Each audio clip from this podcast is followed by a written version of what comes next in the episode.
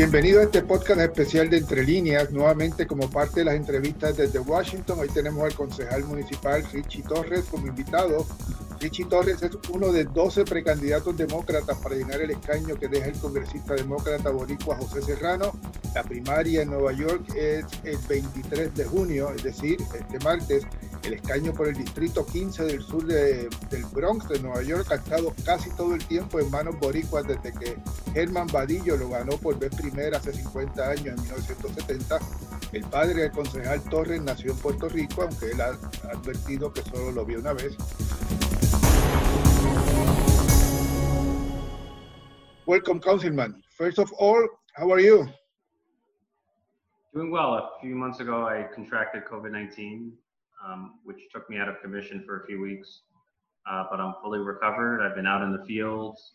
You know, whenever I'm outside, I'm distributing food and personal protective equipment. Um, the food insecurity, the housing insecurity has never been more overwhelming in the South Bronx. You know, families are struggling to survive, and you know, it would be callous and insensitive to campaign as though it were business as usual. So campaigning during COVID-19 is as much about constituent service as it is about traditional voter contact. We are getting closer to the primary. How, how do you perceive this content? Well, according to a poll by Data for Progress, uh, Ruben Diaz Sr. and I are in a statistical tie, uh, with everyone else far behind, polling in single digits. So both the polling and the fundraising results reveal a two-person race. And it's essentially a contest between good and evil, between a progressive Democrat and uh, a pro-Trump Republican, between an LGBTQ trailblazer and uh, the most prominent homophobe in New York State politics. It's a clear choice for the voters, and you know it is not in the interest of the Democratic Party to see the bluest congressional district fall into the hands of a pro-Trump Republican like Ruben Diaz Sr. And, and will people come out to vote in the midst of this pandemic? Traditionally, not many people vote in that district in, in, in general election, you know, sure. and, and more or less in the, in the primaries.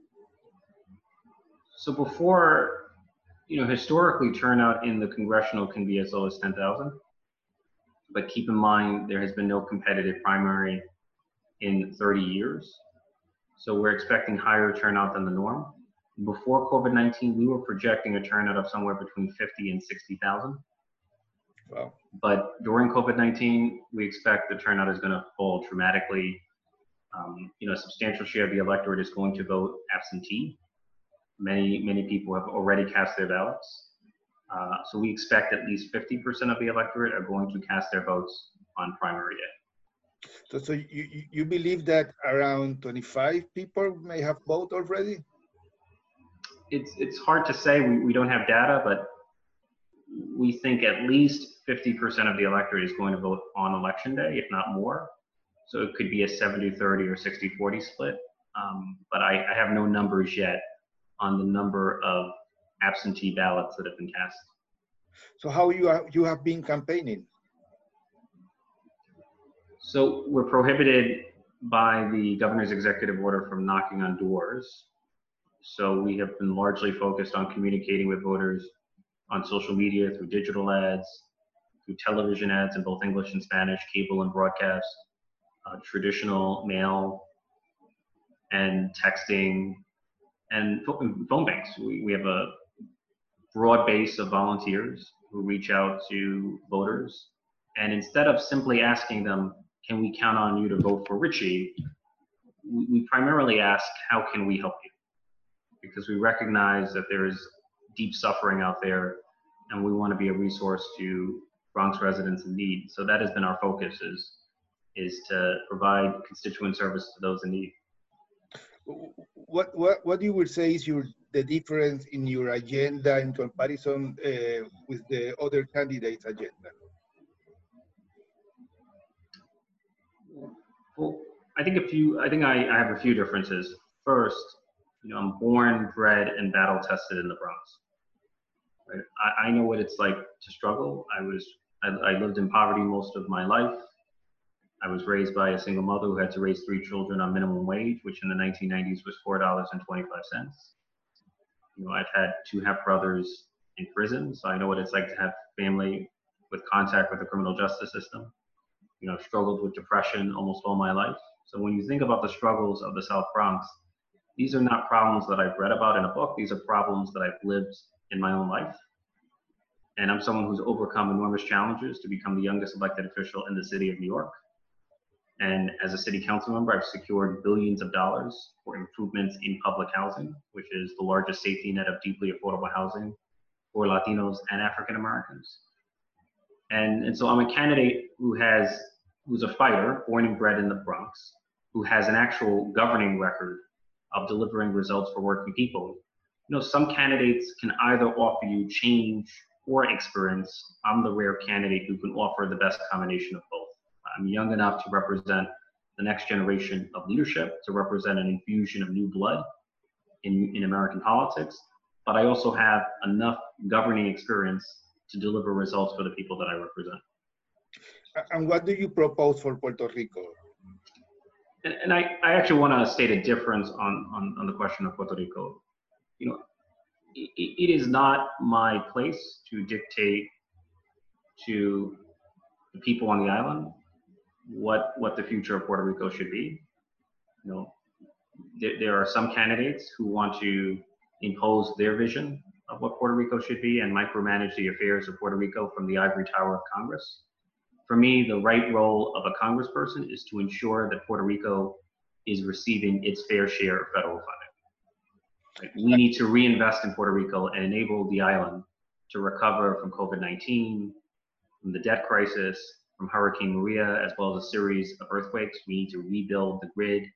We need to repeal the Jones Act so that we can lower the cost of living in Puerto Rico. We need to abolish the Financial Control Board, which is a, an infringement on the self-governance of Puerto Rico, and replace it with with a bankruptcy code. I mean, Puerto Rico should have the ability to pass its own bankruptcy code and and and reduce the debt through an orderly process. So that would be my agenda for Puerto Rico. But but my instinct is not to try to be the governor of Puerto Rico from the South Bronx. My instinct is to support the people on the island, but also respect the right of the people on the island to govern themselves. Not everyone has that view in this race. And what is your view regarding the next statehood referendum uh, that the governor of Puerto Rico is, is proposing for November? I would support, so I, again, I have no biases on the subject, I will support whatever the people vote for. If, if the people vote for statehood, then I will support statehood. And, and, and how, how your community is responding to the protest against racism and, and police brutality? Uh, I think there's widespread outrage. We have a criminal justice system that devalues black and brown lives and we have to send a crystal clear message that a, a badge is not a license to brutalize African Americans and Latinos. That we need a criminal justice system that treats everyone fairly. The issue for me is a lack of accountability. Right? If, if officers are never punished or prosecuted for misconduct, then there's no incentive for restraint. There's no incentive for de-escalation. Where there is no accountability, there will never be an end to police brutality what we have in America is a two tiered justice system that rightly punishes violence against officers, but wrongly covers up violence by officers. Right? If an officer murders a Latino or an African American in the United States of America, I have no confidence that the officer will be held accountable. Remember, Daniel Pantaleo choked Eric Garner to death he was only placed on modified duty after extraordinary public pressure. He received a salary increase to six figures. And it took five years to fire him. Five years to fire him after he murdered someone in, in on, on, while being filmed. So the criminal justice system is broken. It has done an enormous disservice to Latinos and African Americans and we need a culture shift in policing and we need a culture shift in the criminal justice system at large. Do you think the proposals of the, the, the democratic party in congress or the, the reform announced by the by governor cuomo are enough? It's a strong starting point. So in New York State, the state legislature repealed 50A, mm-hmm. which allows for the disclosure of disciplinary records. It's a transparency bill. Transparency is is important, but it, it only can take you so far, right? What we need is not only transparency, but accountability. Officers who abuse their power have to be held accountable. The officer who, who murdered George Floyd had 17 complaints against him of misconduct. So if he had been held accountable at the 16th complaint, George Floyd would be alive today. Right? Every day, Americans are fired for reasons far less serious than brutality. And yet it is almost impossible to fire, to discipline, to punish, to prosecute an officer who abuses his power. That has to change. You, mentioned at the beginning of the interview that you tested positive uh, to coronavirus. The pandemic has been particularly hard with New York, your district, uh, and the Black and the Hispanic populations. Uh, do you have uh, data about that?